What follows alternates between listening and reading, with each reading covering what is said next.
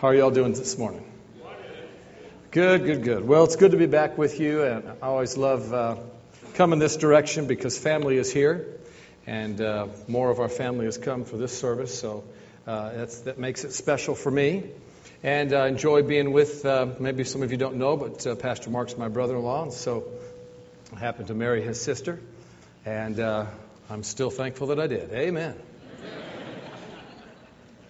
We just had our 22nd anniversary, and uh, nowadays that's almost something to be applauded about. But no, I didn't ask you to do that.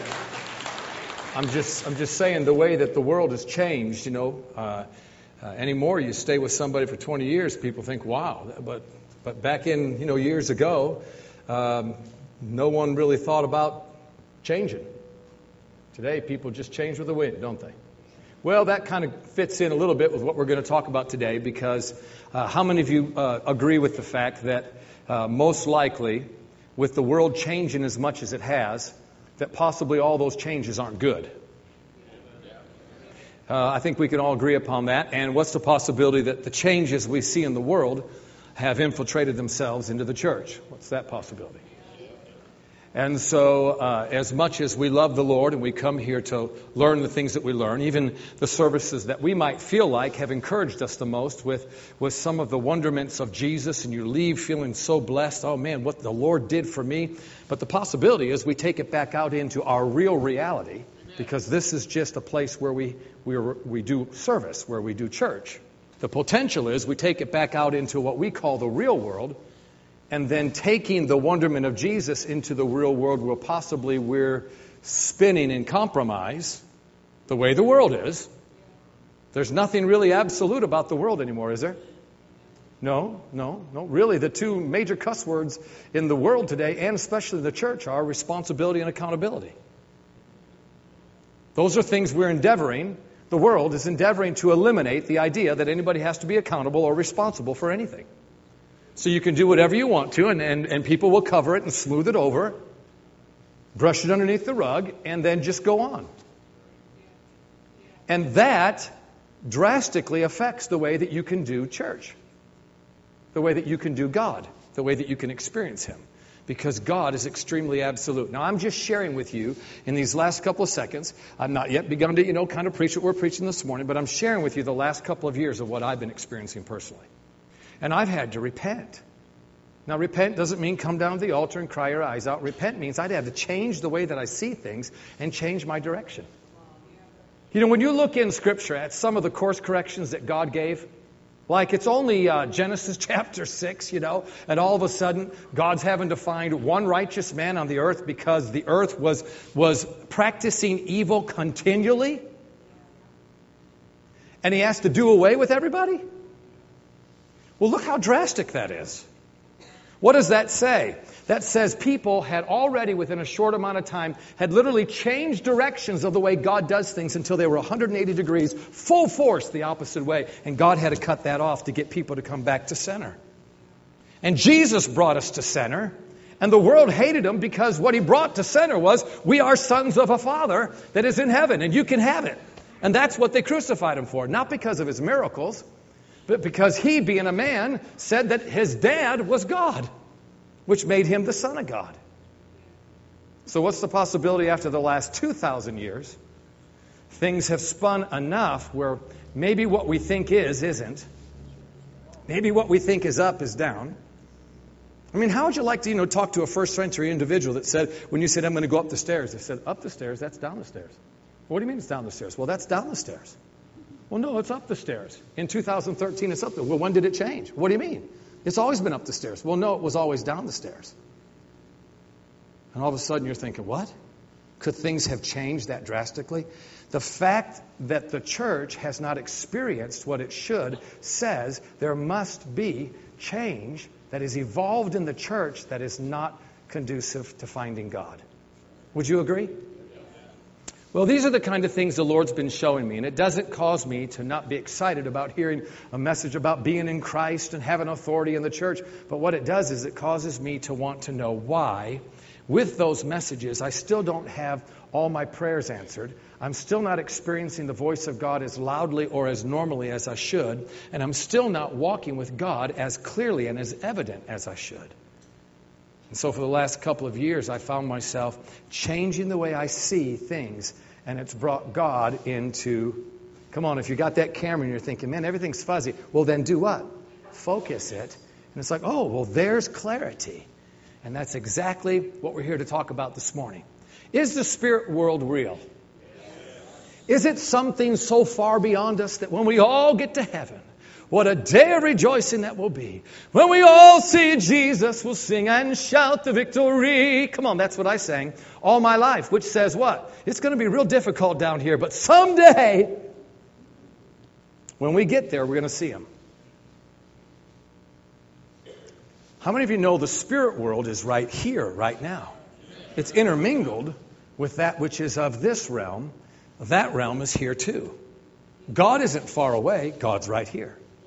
How come I don't see him? Well, if God's right here and I don't see him, it must be because I'm looking at something other. Right? All right. Well, good morning, everyone. It's good to be here. I got all revved up in the first service, so sorry. I'm, I'm going a little, you know, I'm going 100 miles an hour. I popped a couple clutches, and you know, I'm just, just ready to go. So I'll, I'll back up just a little bit and, and say, uh, you know, it is really great to be with you this morning. And I, I just trust that you'll just hone into everything that's being said. Because even though it may cause you to do some inner reflection of where am I and how do I see things and what really is my reality, because you realize what you've accepted to be true about this world, which is your reality, how you see things, absolutely will either cause you to find God or cause you not to. And we all want to just be open hearted. And that's one thing I want to just say as a big um, praise the Lord to the men that I had a chance to get around in the last couple of days at the man camp. Uh, Brother Carey did a, an excellent job putting some things together, and, and uh, we just all enjoyed a great time. And I just want to say that I'm sure that those men represent all the men that are in this room, but their hearts were so open and so receptive to what was being said. And you could see real visibly right in their faces that they were getting things that would change their life forever and make them even that much more effective as spirit beings in this world, experiencing God than just being a flesh being in this world, not experiencing Him. So I had a great time and I wanted to just tell off on that to everybody. All right?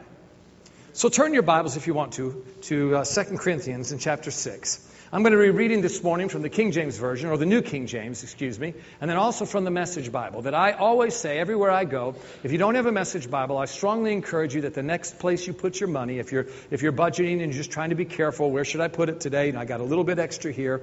I would recommend and highly recommend, please don't even give in the offering if you need that money to buy a Message Bible. I'm not talking about the offering of the church your tithes and offering, talking about mine, okay? The fact that the pastor's going to take up an offering uh, with me in mind. Don't even give. Just, just go buy a message Bible. Because you literally will be so blessed. I mean, the other day I took the King James and I began to read some things in Peter, and it was just so many words put together. I just had to rack my brain around that because that's what this means, that's what this means, this means. And I read it in the in the Message Bible, and literally, just instantly, I began to understand exactly what he was talking about. So I strongly encourage you, especially in the New Testament, read the Message Bible. You'll be blessed. So here we are. Let's talk about where our energy, that's a new word for us, where our affections, where our passion is. Everybody has some fire somewhere. You may be about as dull and boring as possible and yet, somewhere in your life, you can find some energy. For some of the guys in this room, you may find yourself, you know, just kind of going about life, just kind of doing what you do. But I tell you what, when the fall season comes around and the air changes and it gets cool, and you know within a matter of a couple of weeks, we're going to be Elmer Fudd and we're going into the woods and we're going to hunt ourselves a rabbit all, all of a sudden, you find some energy that you haven't found, and you get up at 3 o'clock in the morning to get yourself in the woods just so that you're prepared and ready to shoot that rabbit. I remember real distinctly early on in my marriage, you know, Erin, you know, she came home and our schedule was so different at that particular time. She said, Hey, I'm, I'm kind of wiped out. Do you mind if I take a little nap before I, we fix some supper? And I said, Well, of course, I don't care. And so I'm doing some things, and all of a sudden the phone rings, and she had been over on the, on the, on the couch. She, she sat up and she looked at me like this, and she just kind of smiled, and she laid her head down. She's just letting me know that she's really going to enjoy these few moments. And the phone rings, and it's her friend Jamie. And I said, "Well, it's Jamie. Do you want to? Do you want me? To, you know, want me to give it to you? Do you want to talk to her?" She said, "Oh, okay, I'll talk to her." And I handed her the phone, and all of a sudden I heard this: "What? Really? When? Huh, you're kidding? Right now? I'll be there." And she sat up and she said, Hey, do you mind if, if I do something with Jamie right now? I said, What are you going to do? She said, There's a sale at the mall and it's on for only today. And I said to her, I said, I thought you were tired. Oh, I'm not tired anymore because she's got shopping fire.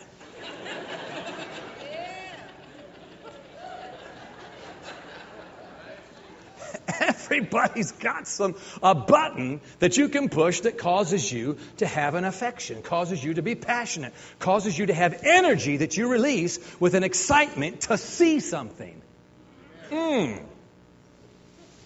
Now, before you get so excited, now for just a moment, reflect on Christianity. Is there any button that's so exciting where such energy and passion and affection comes out of me for Jesus that I actually see something as a result of my energy? Because the only difference from us who say that we know scriptures and somebody else that knows their doctrine or their belief is that we have a living Savior that can actually produce the results of what we talk about. So if there's no results to talk about, then really what's different from your message is someone else's? This is what Paul said when he said, O Corinthians, verse 11 through 13, we have spoken openly to you. Our heart is wide open. You are not restricted by us. In other words, there's no limitation or boundary because there is no limitation or boundary on God. You are not restricted by us, but you are restricted by your own affections, your own energy, your own passions, your own desires. Now, in return for the same, I speak as to children, you also be open. Listen to what it says in the Message Bible. Dear, dear Corinthians, I can't tell you how much uh, I long for you to enter into this wide open, spacious life. What would that say? Is it possible your boundaries and limitations of what you know have caused your life to be like this? When you could open up and it could be things that you've never dreamed of, would always long for, but didn't think you had the right to hope for them? What would limit you? The smallness you feel comes from within you. Your lives aren't small, but you're living them in a small way. I'm speaking as plainly as I can and with great affection. Notice what Paul said I'm speaking as plainly as I can. Now, excuse me for a moment, but if I do my job today, and again, I say excuse me, because you're not going to necessarily like this, but if I do my job today real well, you will feel like I pinned your hide to the wall. So, can't believe, yes. You say, why is that doing your job? Because if I can bring you to the place where there's only two options, a yes or a no, then you have a choice to experience God. As long as I leave multiple choice on the table and give you multiple options, what has society done for us today? It has given us so many options that we're swimming in compromise. Come on, like water that always travels to the path of least resistance, as long as you have options, you'll always go where it's easy. Strength is not yielding to what easy, to what is easy. Strength is when it's a hard decision to do what's right, and you could do what's wrong by doing what's easy, but you choose to do what's right anyhow. That's strength. And in our society, there's really nothing in society that's going to help you to find God. We said this at the band camp, we said this in the morning service, and I'll give you this illustration again today. Probably many of you have never been to New York City. I grew up in western New York, in Niagara Falls. I've been to New York City. And in, you know, you could see it um, January 1st, you know, when they drop the ball, or December 31st, you know, when they're doing all the celebration there in New York City, and you can see Times Square full of lights. And on a beautiful clear night when the stars are out, if you're standing in, in, in Times Square in the middle of all those bright lights, can you see the stars? No. And yet, if you went 30, 40 miles west out into the country, could you see the stars? Yes. Simple explanation. The country is what God made, the city is what man made. And as long as you're attached to society, most likely you won't find God. Thank you, everybody, for that. Amen. I appreciate that. I came up with that illustration on my own, even. You know. that one went over well. I need the drummer up here. You know. Think about that for a moment. The more attached I am to the way man has spun things out of control, where man doesn't have God anymore. Come on, we've taken him out of the schools, we've taken him out of this, we've taken him out of that, we take him out of this, out of that, out of this, out of that, until literally society is just spinning in secular humanism. In a black hole going nowhere, and God's not at all in focus. And the more you subside into what? Buy into, think that this is the way it is. How many times have you heard in the last couple of years this is the new normal? Well, who says so? Who even said the sky is blue? Well, God did. Really? Find it for me. It just says He created the sky. He didn't say He created a blue sky. See, we're victims of past generations, whether you know it or not. Mama did it this way, granddaddy did it this way, great great granddaddy did it this way. This is how we do it. Has it ever worked? Well, no, but this is how we do it. And see, this is the way we buy into things. Now, in the world, we'd, we'd look ridiculous if you kept going back to the restaurant that you always get food poisoning from and you pay high dollar.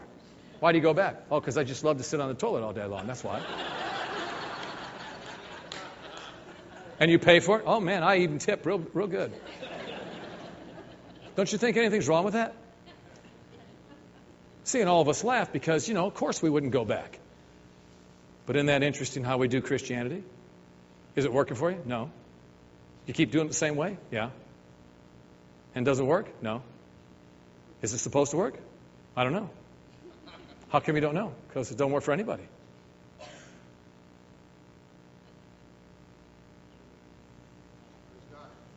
Thank you, whoever said that. Amen. All right, where your treasure is, there will your heart be also. Matthew 6, 21. Boy, the Message Bible really nails this one. Don't hoard treasure down here where it gets eaten by moths and corroded by rust or worse, stolen by burglars. Stockpile treasure in heaven where it's safe from moth, rust, and burglars. It's obvious, isn't it? The place where your treasure is is the place you will most want to be and end up being. You know what that sounds like, Pastor Mark? Sounds like Brother Hagin when he said years ago, whatever, if you don't like where you are today, check up on what you've been saying and what you've been believing because you created it yourself. Doesn't that sound just like that? Come on, you really believe that? Listen, the devil is completely defeated and you're made in the image and likeness of God. Do you know what that is? That's your ticket out of whatever situation you're in, but it's also the telltale of why you're in the situation you are in. Well, the devil did it. Listen, he's been on a 2,000 year vacation. Are you kidding me? Jesus completely defeated him. De-thumbed him, de-toed him. He's like a veggie tail just hopping around.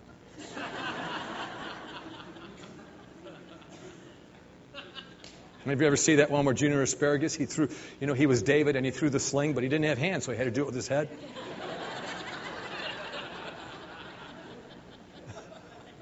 hey, Ben, you grew up with kids watching Disney movies, you go to pray in other tongues, it comes out zippity doo dah.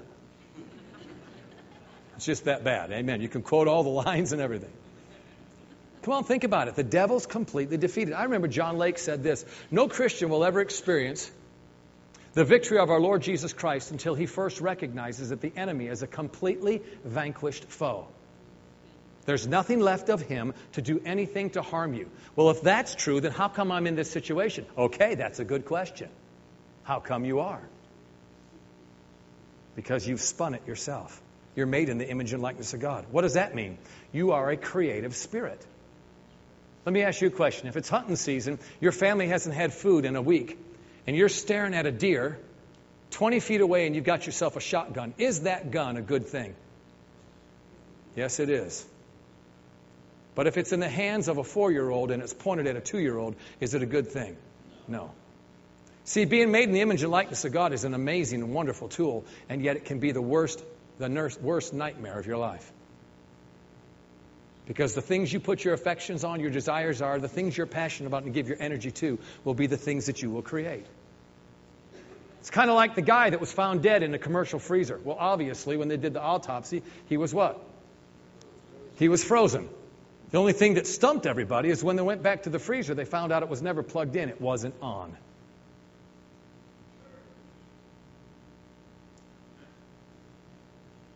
Isn't that interesting? A guy came up to me and he said, Hey, I want to tell you about my mother in law. By the way, my mother in law is here and she's a wonderful lady. And every time I tell every time I tell this story, I always make sure everybody knows I got a good one. But I braced myself because I've heard so many mother-in-law stories, and I was like, bring it on, here we go. And sure enough, he just started right off the top, hit it full, full speed, said, she's the most cantankerous woman I've ever met in my life. I said, well, there we go. And he said, I'll tell you what, when she got into her 50s, she started feeling sorry for herself and started telling the whole family, the next person in this family that gets cancer will be me. We all said to her at once, Mama, don't say that. And the more we said, Mama, don't say that, that's what she wanted. She wanted attention. So the more she said, Oh no, next person that gets cancer in this family, it'll be me.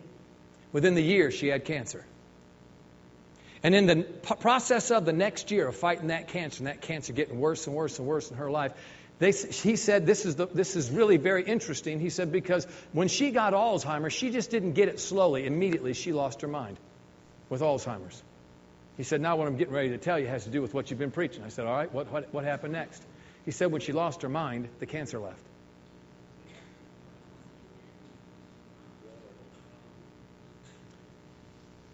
I remember 2003, before Brother Hagin went home to be with the Lord, he made this comment. He said, Still, in the body of Christ, the number one need is to renewing of the mind.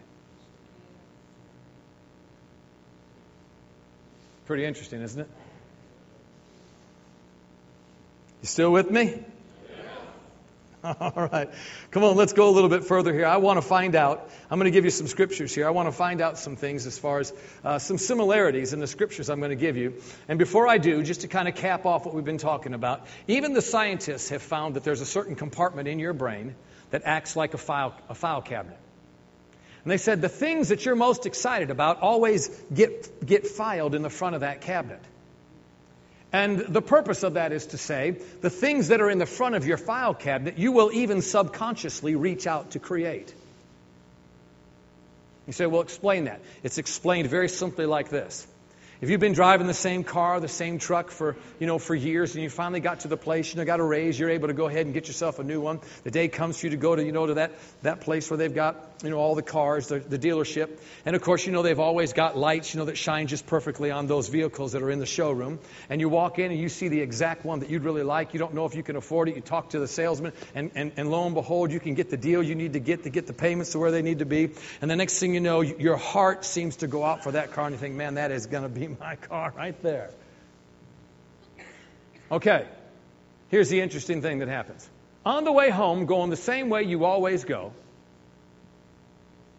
and all you did different was you stopped into a place and your heart went out, your passion went out, your energy went out to that car. Now, you see them everywhere. Oh my God, there's a white one. There's a, oh, that's, that's just like the one I ordered. There's a black one. There's a, everybody's got my car for crying out loud. What's the deal? What happened? In your file cabinet, that car became important to you, and you subconsciously you began to what? See it everywhere. How come you couldn't see it before? It was there because it wasn't real to you. It wasn't important to you. There wasn't any affection. There wasn't any passion for it. How come we're not seeing Jesus like we should? How come we're not experiencing the Holy Ghost like we should? Why isn't the grace of God just literally doing everything in our lives? Hold on to that. Okay. Judges chapter 6, 11 to 13 in the Message Bible. One day the angel of God came and sat down under the oak at the, in Ophrah, an oak tree, that belonged to Joash the Abiezrite, whose son Gideon was threshing wheat in the winepress out of sight of the Midianites. The Midianites were oppressing Israel at the time, and he was hiding in the winepress threshing wheat. The angel of God appeared to him and said, God is with you, O mighty warrior. Did he look like a warrior? Hardly. He's chicken. Bop.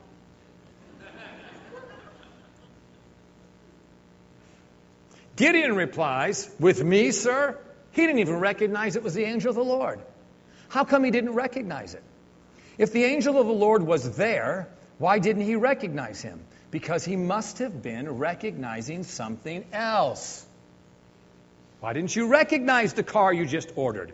Because it wasn't important to me until I ordered it.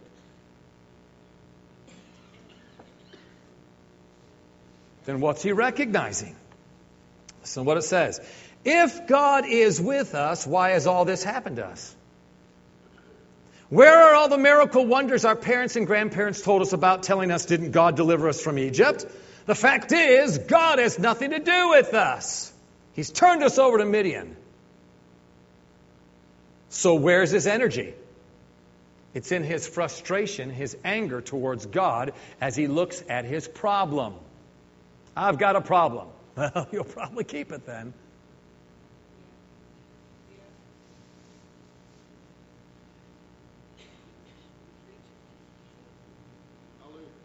Are you seeing that? Are you problem conscious?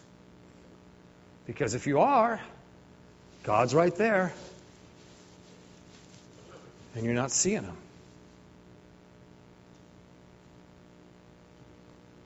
Come on, this isn't being preached at you folks. You can, you can relax. This is to move you step by step to see something and then begin to what? Help you to know what to do so you can start experiencing God. In the last two years, I've done nothing but repent. I repent all the time. Well, how come you're such a bad person? It's because I'm seeing how messed up my mentality has been and the way that I bought into the way the world thinks even with preaching and seeing thousands of people healed. Here I've gone for years struggling to see my own body healed. And I finally got to the end of myself two years ago and prayed a really good prayer. It sounded like this God, I'm a mess. And I'm tired of being a hypocrite. And I need you to change me, strip me down, and build me back up. And I said, And I can tell you this when it happens and as it happens, the first thing I'm going to realize is, is I made it too difficult. It was always easy. Some of you know we got a radio show, and we, meaning my co host and I, BJ Rickard, a cowboy, that found God in my meetings and then just went light years beyond me within just a few months. He said it to me just uh, about six months ago. He said, I really feel sorry for you. I said, Why do you feel sorry for me? He said, Because when I came to Jesus, I had nothing on my slate. He said, You're so busy erasing all the junk that you've gotten from religion that it causes you to be behind. Well, did you fight him over that? Why would I? If I get proud about it, God resists the proud. If you get humble about it, that's where grace comes. So things have changed in my life. So, what about your body? I haven't even done a thing to it in the last two years. With all the surgeries I've had in my stomach and as much intestines I've taken out, there's no way in the world my, my plumbing would work normal.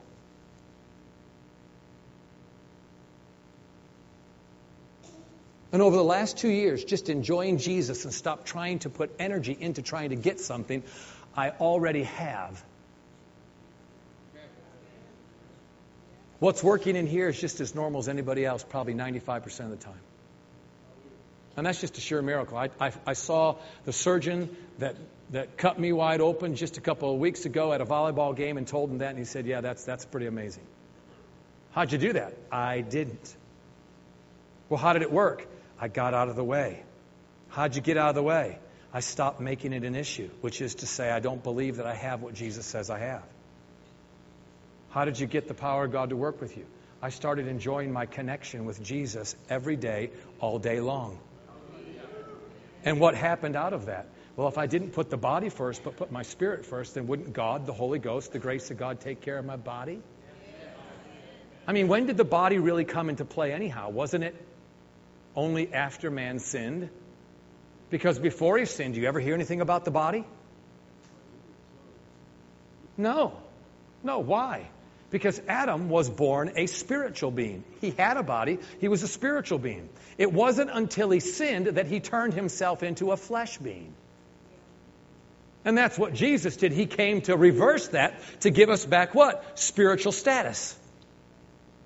Isn't that why it says Jesus is the last Adam? Notice it didn't say he's the second Adam over in 1 Corinthians chapter 15 verse 45. He's not the second Adam because then you'd have a third, fourth, and fifth. A whole family of Adams. And that's what God didn't want. He didn't want the Adam family. Lord have mercy, the Adam family was so messed up it had things and its. All kinds of cousins.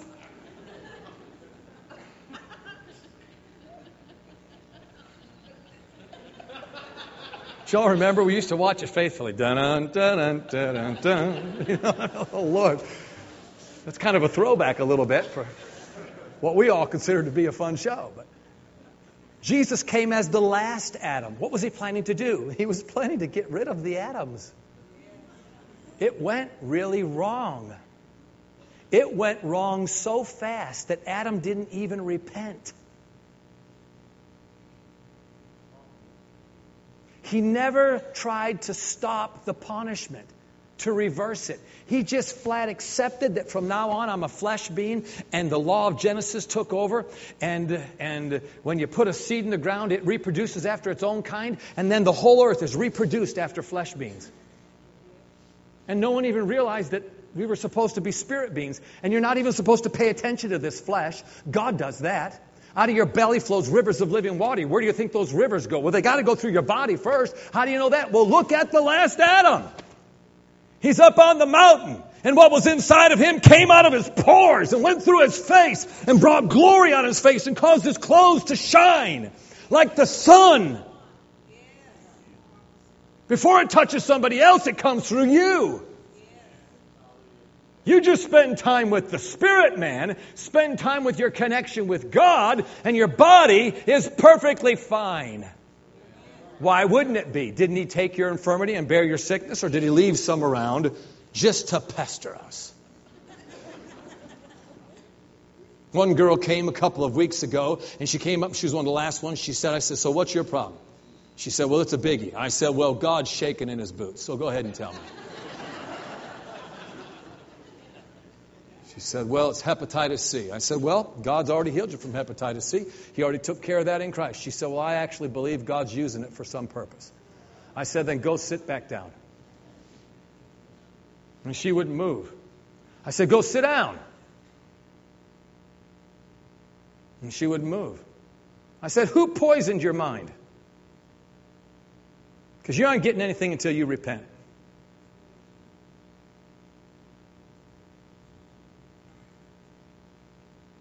Turned around and walked away. Pretty sad. Weren't you hard on her? No. I helped her to make a decision. She made a bad one. Does that mean God doesn't love her? He already forgave us of all of our bad decisions. What does it mean? At any moment, she can go ahead and stop, turn around, and say, God, boom. There it is. No more hepatitis C.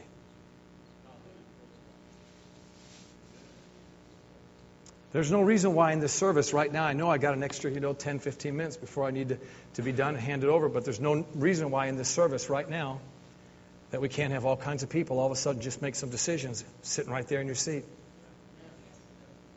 What would it look like? Probably somebody running to the bathroom to check and see if that growth is there anymore and finding out it just disappeared. Somebody getting up and running around the service when you can't run on those knees. Somebody bending over when that back is full of pain and you know you can't bend over, or a shoulder that doesn't work anymore and you just lift it straight up.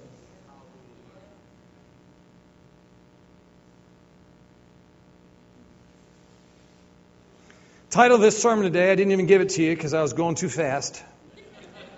It's Are You a Bugster or Are You a Christian? Now, I realize Bugster is a made up name, but you're going to really like it when I get to the end of it here in just a couple of minutes and tell you what that means. All right? So here we've got this guy. That's, that's the first example. I don't even have to give you a lot more because you really got it. But here's the second example. It's a bunch of Pharisees trying to trap Jesus, as they always did. And Jesus said, New King James Version says, But you have, have not, uh, but you do not have his word, God's word, abiding in you. Because whom he sent, him you do not believe. Jesus talked about himself. You search the scriptures, for in them you think that you have eternal life, and these are they which testify of me. but you're not willing to come to me that you may have life. The Message Bible is going to help you. Listen to what it says. You have your heads in your Bibles constantly.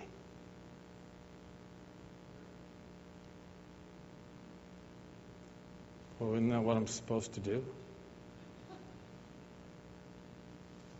If I only told Brother Hagin's stories up here, what would that say? I probably don't have any of my what? My own. If all I ever do is use Scripture, what's the possibility it says you've never let Scripture help you to find God? So all you got is Scripture. You don't like the Scriptures? I love them. But I had to make a change in the way that I viewed them a couple years ago. And realize it's not just about reading scriptures and speaking scriptures and reading more scriptures and speaking more scriptures and reading scriptures and speaking scriptures and listening to them on headphones and everything else. Do you say you don't do any of that? No, I actually have the Message Bible on headphone. I love it. Well, then what are you trying to say? There's a purpose of the reason why those scriptures are there. And it's not for you to just have scriptures. The scriptures are a roadmap for you to find God. Like we said this morning, it's a recipe book, you know. And you say, I love Betty Crocker recipe book. I mean, I hold it to my chest all day long. It's my favorite book in the world, and I've literally memorized every single recipe Betty's ever made. well, how come you're like 85, 90, uh, maybe just 100 pounds, and you probably should be 140 pounds? You look like you're really sick. Do you ever eat? Oh, I, don't, I never eat. No, I don't eat. Do you cook? I don't cook. But I love Betty Crocker cookbook, though. Would you like to meet Betty? Oh, I don't know. I mean, I love the cookbook. I got it all memorized.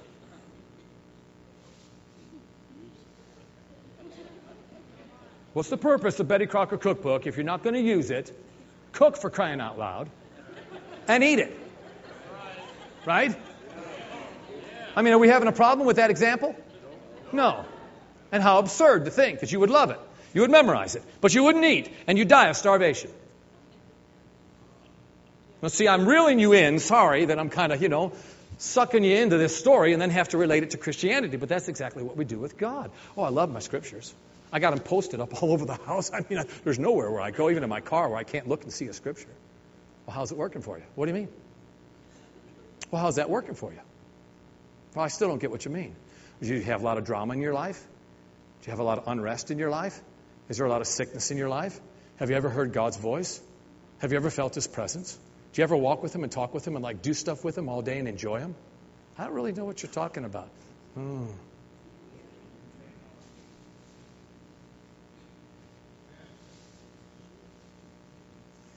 Amen. Well, I'm going to make a quick getaway. Where's my door?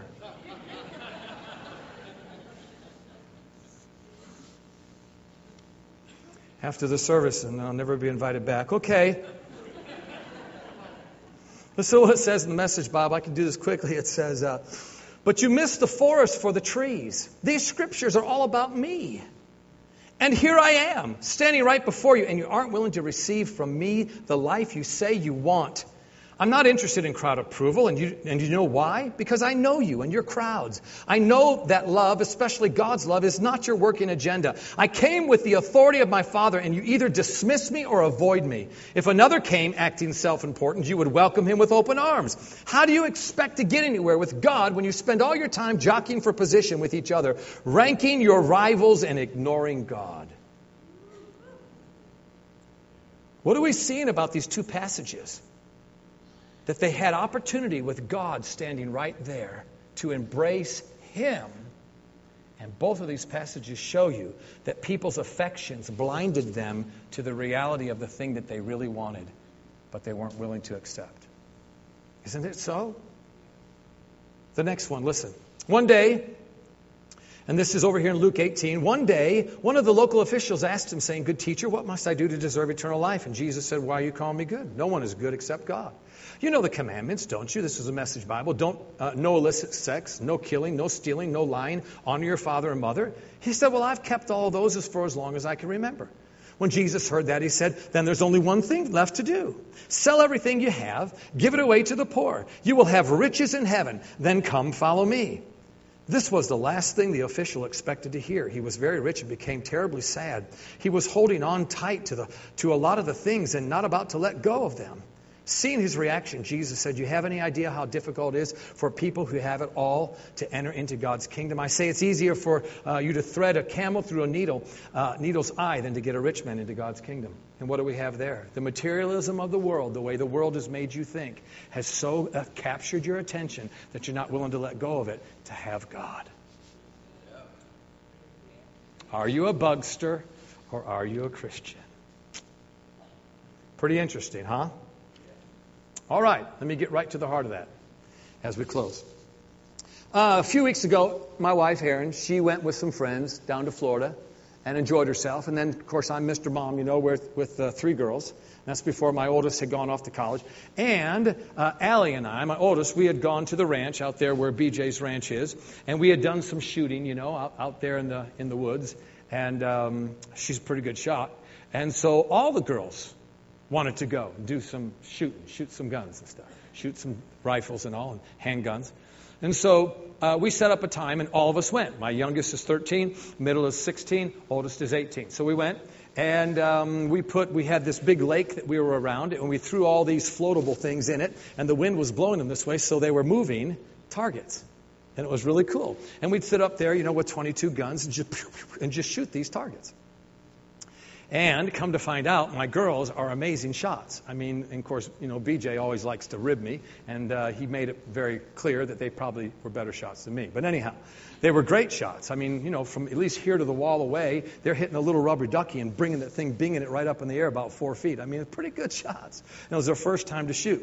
Anyhow, uh, when we first got there and got ready to shoot, uh, Drew started looking at all the bugs that were flying around and just kept going like this. Well, you can have fun shooting if you're all into bugs. So BJ just said, wait, wait, wait, wait, wait, wait. He goes, listen, girls, listen to what I'm going to say. All right, guys. He said, because he calls God the guys. He said, all right, guys. He said, we're going to have a lot of fun here. And of course, no one's going to be hurt, and we trust you for that. And uh, having fun like we are, we can't be worried about bugs. So just take care of the bugs. Thank you very much. And he said, girls, do you believe that? And they said, yes. He said, Do you believe that? Yes. And he looked at Drew and he said, So we can enjoy ourselves. So we started shooting, and all of a sudden there was a bug, and Drew started hitting it with the 22 while his fingers on, on the trigger. And it's like, whoa, whoa, whoa, whoa, whoa, whoa. Don't swat the bug with a 22 rifle with your finger on the trigger. And so that was a great chance for BJ to step in and said, uh, Drew, she said, yeah. Didn't we pray? Yeah. Well, then why wouldn't grace be everywhere to take care of the bugs?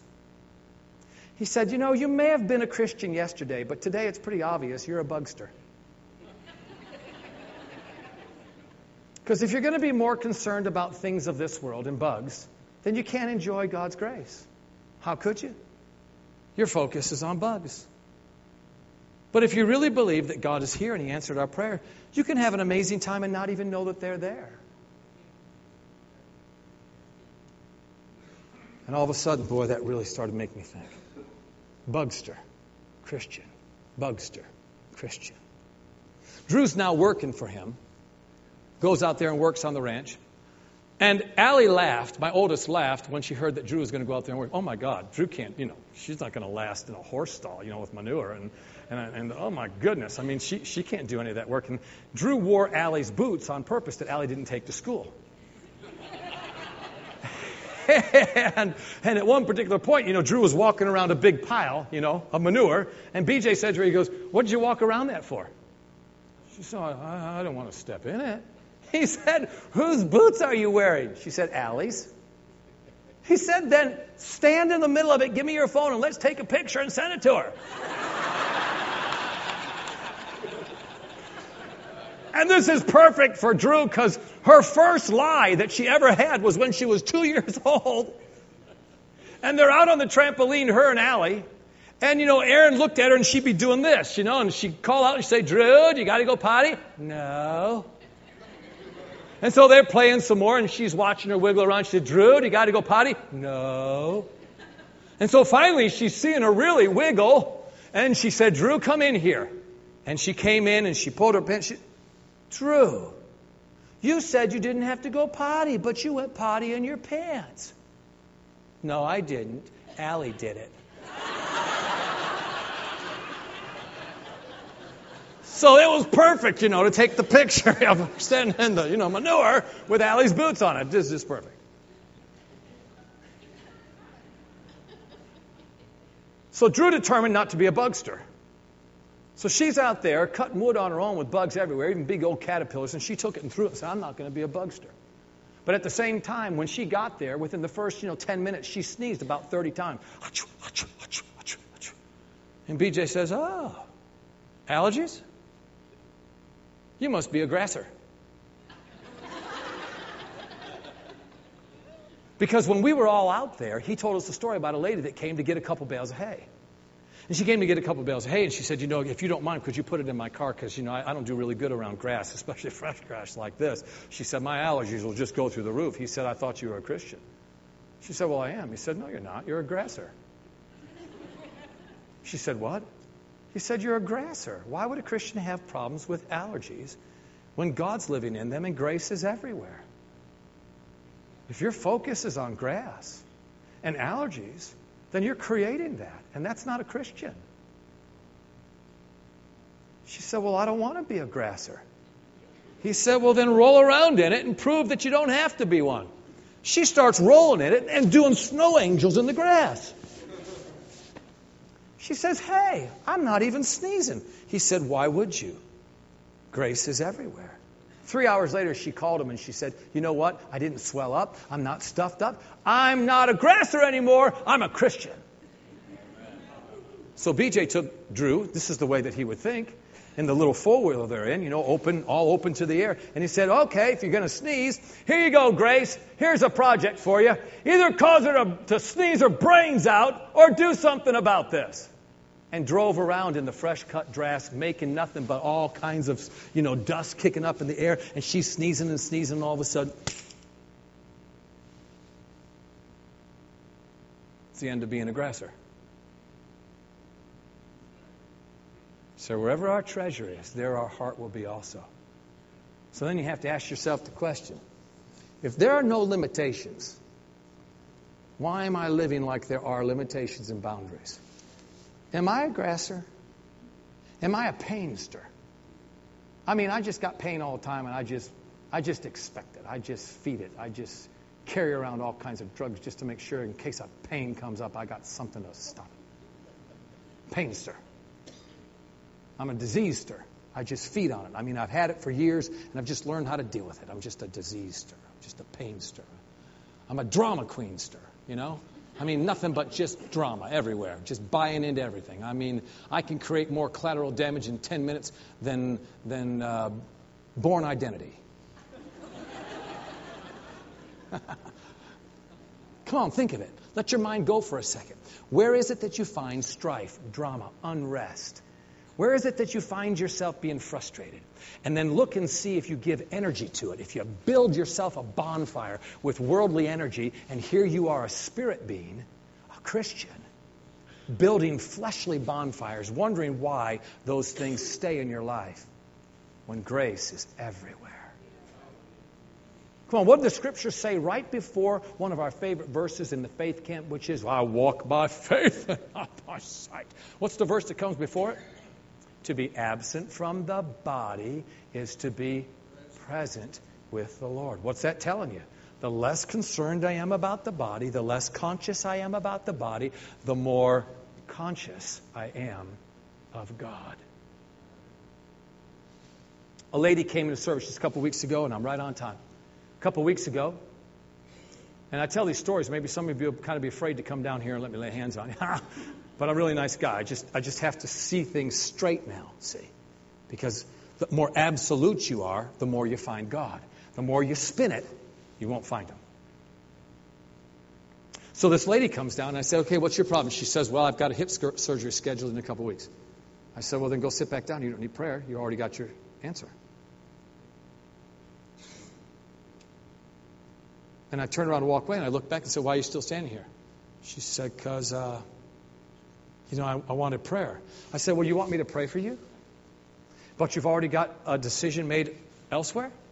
I said, doesn't that sound like James chapter 1 where it says it's like the waves of the sea, tossed to and fro, let not that man think he receive anything of the Lord. He's double-minded, unstable in all his ways. I said, doesn't that sound like that? You want me to buy into that? How can I pray for that if that's what you want? I said, because nothing will happen, then you'll blame it on God. And I said, it's not going to help you. I said, so go sit back down. And I went over to somebody else, and she stood there. And I went back and said, why are you still standing here? She said, because I want prayer. I said, Am I led to believe by your persistence to stand here that you really want this to be done? And you don't need the surgery in a couple of days or a couple of weeks, but you want God to do surgery on you right now? She said, Yes. I said, That's about time you make up your mind. Put my hand up there, she falls out in the spirit. She gets back up in seconds, and she gets back up and she starts walking around like this. And I said, Is that the best you got? Doesn't look like you believe anything. Where's your conviction? Didn't God just touch you? And I said, Come here. And I brought her over to the aisle. I said, I'm looking at an aisle right now with stairs at the end. You can either run down, down those aisles and hurt like crazy, but hey, you already got your surgery scheduled, so just go have it. Or run down that aisle and be completely well because you are, and you can have God's surgery right now. She said, I want God's surgery. Well, I grabbed her hand and started running, just drag, you know, dragging her down the aisle. And we got to the aisle and said, Are you done? She said, No. We kept on running. One lap, two lap, three lap, and she's laughing and rejoicing the whole way. Of course, she's out of breath too, because she hadn't done that in a long time. And then she comes and she, I let her go and she got really, you know, really into it. So she wanted to run up on stage and show everybody what God had done. And she runs up and hits the top step and face plants right in front of the whole congregation. I mean, just sprawled out like that. I couldn't help but laugh myself. She jumped up and said, I'm okay. God healed me. And she comes running down, dancing, praising the Lord. Now I'm getting ready to go over here, and she goes to sit down. I said, No, don't go sit down, because another lady right here needed her hips healed.